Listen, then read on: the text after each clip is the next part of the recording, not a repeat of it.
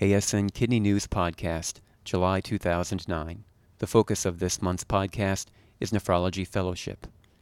Editor in Chief Pascale Lane, MD, interviews Stephen Darrow, MD, who is beginning a four year combined medicine pediatric joint nephrology fellowship at the University of Minnesota.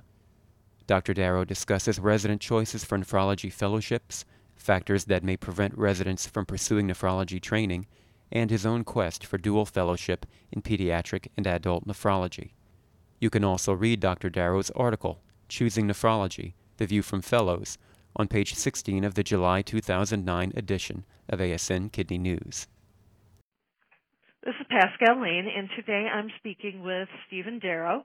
He is currently a chief resident in pediatrics at the combined residency of the University of Nebraska Medical Center, Creighton Medical Center, and Children's Hospital and Medical Center of Omaha. This summer, he will start pursuing his fellowship in nephrology. So the first thing I'd like to know, Steve, is what got you interested in nephrology? Well, thank you very much, Dr. Link, for asking me to be here today. I am kind of unique in the sense of my timeline for uh, sparking that interest in the field of nephrology in the sense that it wasn't until the latter part of my intern year that I started considering entering the nephrology profession. And I think it was just due to good mentoring that I had from my chief resident and from other nephrology faculty members that really introduced me to this great world. I was talking to my chief resident about my career goals, wanting to uh, have a field that uh, practices a com- combination of inpatient and critical care as well as outpatient, developing a long-term rapport with the patients over several years, essentially becoming their primary care doctor, and then having a field that has procedures involved as well as a complex interaction with many other organ systems to continue my intellectual thirst for variety. So when I talked to my chief resident, she said consider nephrology, and I, looking back, I had thought about all the smart faculty members I'd had in medical school and the very intelligent professors of medicine and pediatrics uh, during residency, and it just really sealed the deal when I then explored going to a nephrology conference, the ASN Renal Week, uh, during my second year. So you attended Renal Week in 2005? I did. It was really exciting opportunity because a nephrologist came to my residency program in Omaha and actually talked about Renal Week. And then when I spoke with my nephrology faculty members, they actually encouraged me to attend this session, even though I wasn't a nephrologist and didn't have any research to present at that point. They thought it would be a good exposure to see what the field of nephrology was all about. And they were absolutely right. It was a great week where I saw so many different research topics that I never even considered nephrologists to be considering and had a chance of interacting with many fellowship program directors and that's where they introduced me to the world of having a combined internal medicine pediatric nephrology fellowship as being possible to consider. So there were there some special challenges in getting the double fellowship? Absolutely. The key thing, if anyone decides to follow my footsteps and pursue this, is to start early in coordinating the two different divisions of the same university. I think that's the biggest challenge is trying to get both divisions on board in terms of funding. I think faculty across the nation are very inspired by this new field where you can bridge the gap between kids with chronic kidney disease going into adulthood and not have to worry about noncompliance when they transition to a whole new clinic setting. But the funding is difficult to coordinate on a short term notice. So with lots of advanced planning, you can coordinate things. And now that both are entering a match, hopefully things will be a little bit easier to uh, coordinate between the two different divisions. So you mentioned that both adult and pediatric nephrology now have matches. Adult nephrology just had its first match, and the pediatric nephrology fellowships will be decided by a match in 2010. Uh, how do you think having a match will alter the fellowship processes? Yeah, well, I was the first person to, I was uh, the first applicant cycle to apply for the adult nephrology match. So there was a lot of unknown facts going on about the match, and there were a lot of concerns. Uh, the adult nephrologists were concerned that uh, not everyone would be playing by the rules. They had no idea how many people applicants to interview because they didn't want to have to be scrambling. And so coming from out of residency, I at least was very familiar with the process, having gone through it from med school into residency, and so entering this into fellowship was no big deal. But reading up and talking to other fellowship directors after the match, there seems to be a great sense of success. They really like this idea that they're able to find the best candidates, the best fit for their program. Because in the PED side, when I was interviewing at the time, they didn't have a match. And there was this rush to grab the first applicant that they liked and the applicant liked that university, but it may not have been the best fit down the road because they may not have had the same research interests. And so by entering this match, it actually provides a whole advantage that the applicant and the fellowship directors can try to find the, the best fit for that process of entering fellowship. So you think this may make the process a little more relaxed, where you don't feel like you have to grab the first position you're offered.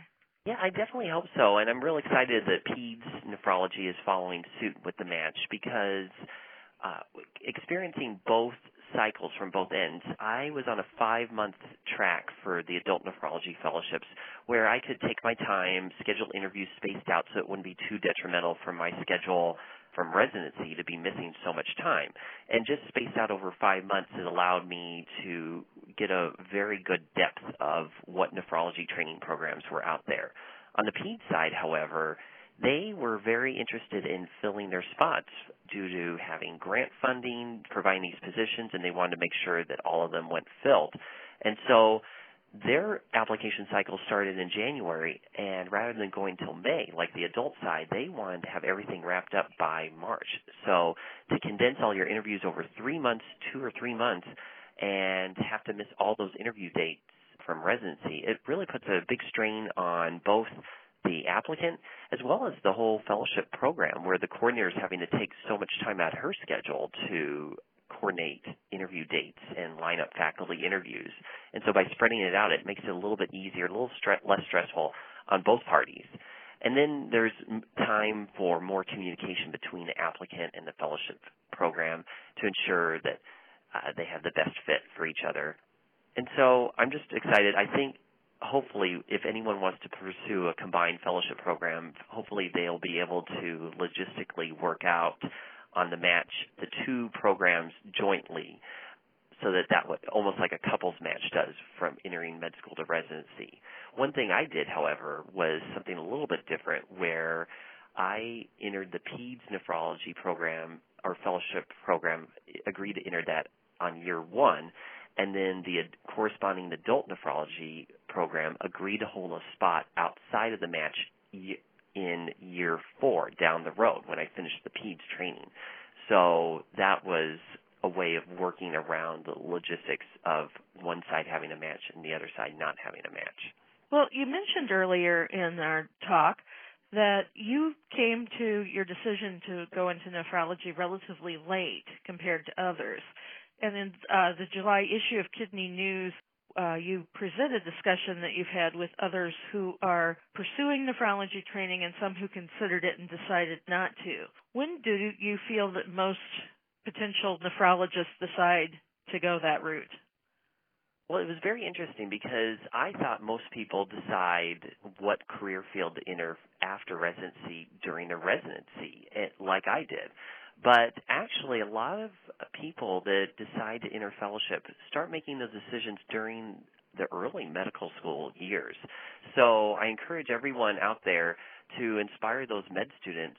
Uh, giving those lectures really have a great impact during those first and second year of medical school where the students are sitting through physio- renal physiology lectures or through renal pathophysiology lectures during their second year that's where they start to be made aware of the renal world and appreciate the high function of the kidney. Uh, when I was talking to a lot of the uh, future fellows or current fellows, they all seemed to really appreciate the fact that the kidney's intricacies with all of the other different organ involvement from acid-base disorders to electrolyte abnormalities to the mystery behind clinical problem solving of acute renal failure, they all seemed to enjoy these intellectual challenges that were posed upon them in medical school, either in small group discussion or upon patient interaction as a third or fourth year.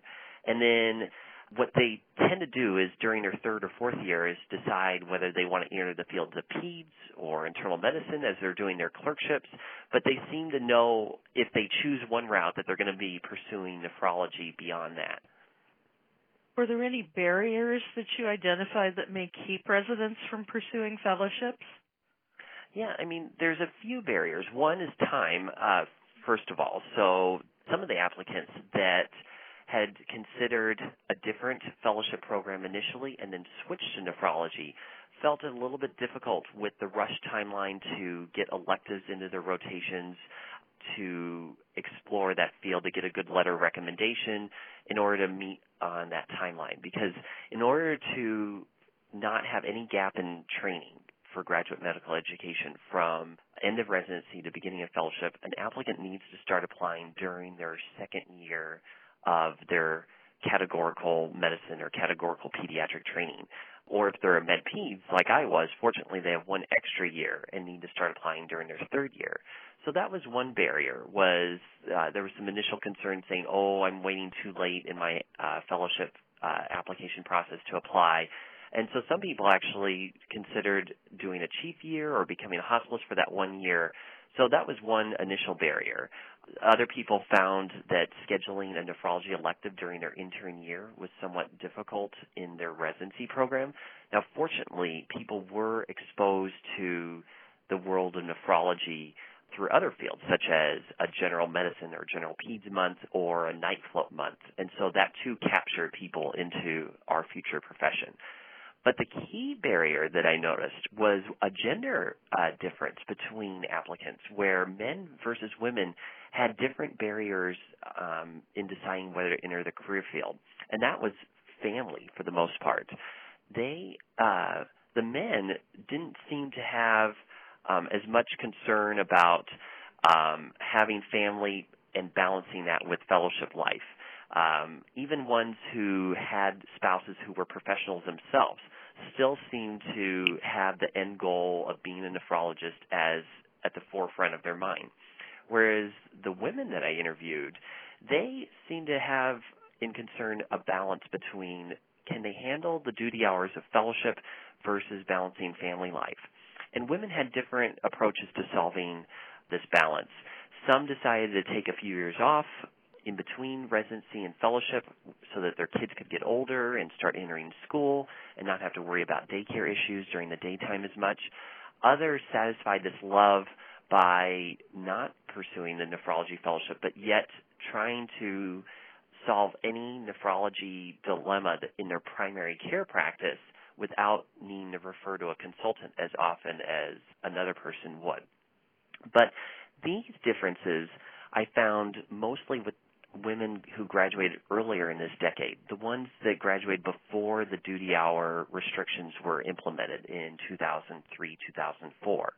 The ones who graduated afterwards seem to not be as concerned about the balance between family and fellowship and rather know that it's doable and want to pursue that love right out of residency. So it was interesting to see how over the decade the culture has evolved so that hopefully more women are now entering the nephrology fellowship program too. Can you tell me if debt from medical school was an issue that kept any residents from pursuing fellowships in your experience? Yeah, when some uh, some resident applicants who did have a lot of debt accrued from undergrad medical school and then uh, entering residency with a heavy debt burden did pursue a primary care field or did decide to pursue a primary care field straight out of residency just because they felt that delaying those loans for several more years, two, three more years, depending on which fellowship they pursued, would be a potential barrier as well. It didn't seem to affect a lot of people, though. It seemed to be a, a minority of the people I interviewed, maybe about 25%. So that is encouraging that people are seeing beyond this and realizing that for 30, 40 years they're going to be doing a profession that they love and a few extra years of living the lifestyle of a house staff is worth the end goal of becoming a nephrologist. It did sway a few people, both the gender family barrier and the debt barrier, where one of our MedPeds applicants decided to pursue a a medicine nephrology fellowship as opposed to a peds nephrology fellowship just because it was one less year. And so then she'd be able to start earning an attending level income that much sooner as well as be with her family that much sooner. Well, I would like to thank you for speaking with me this morning. We're all looking forward to reading the article in the July issue of Kidney News where you discuss these issues with other residents and fellows. And once again, thank you very much and good luck with your fellowships. Well, thank you very much, Dr. Lane. It was great talking with you today. ASN Kidney News is mailed every other month to members of the American Society of Nephrology. ASN Kidney News can also be downloaded from the ASN website in PDF format. To subscribe to ASN publications, visit the ASN website at www.asn-online.org and become a member of the Society. Founded in 1966, ASN is the world's largest professional society devoted to the study of kidney disease. Comprised of 11,000 physicians and scientists, ASN continues to promote expert patient care, to advance medical research, and to educate the renal community. ASN also informs policymakers about issues of importance to kidney doctors and their patients. ASN funds research and, through its world renowned meetings and first class publications, disseminates information and educational tools that empower physicians. Thank you for listening to this podcast of the American Society of Nephrology.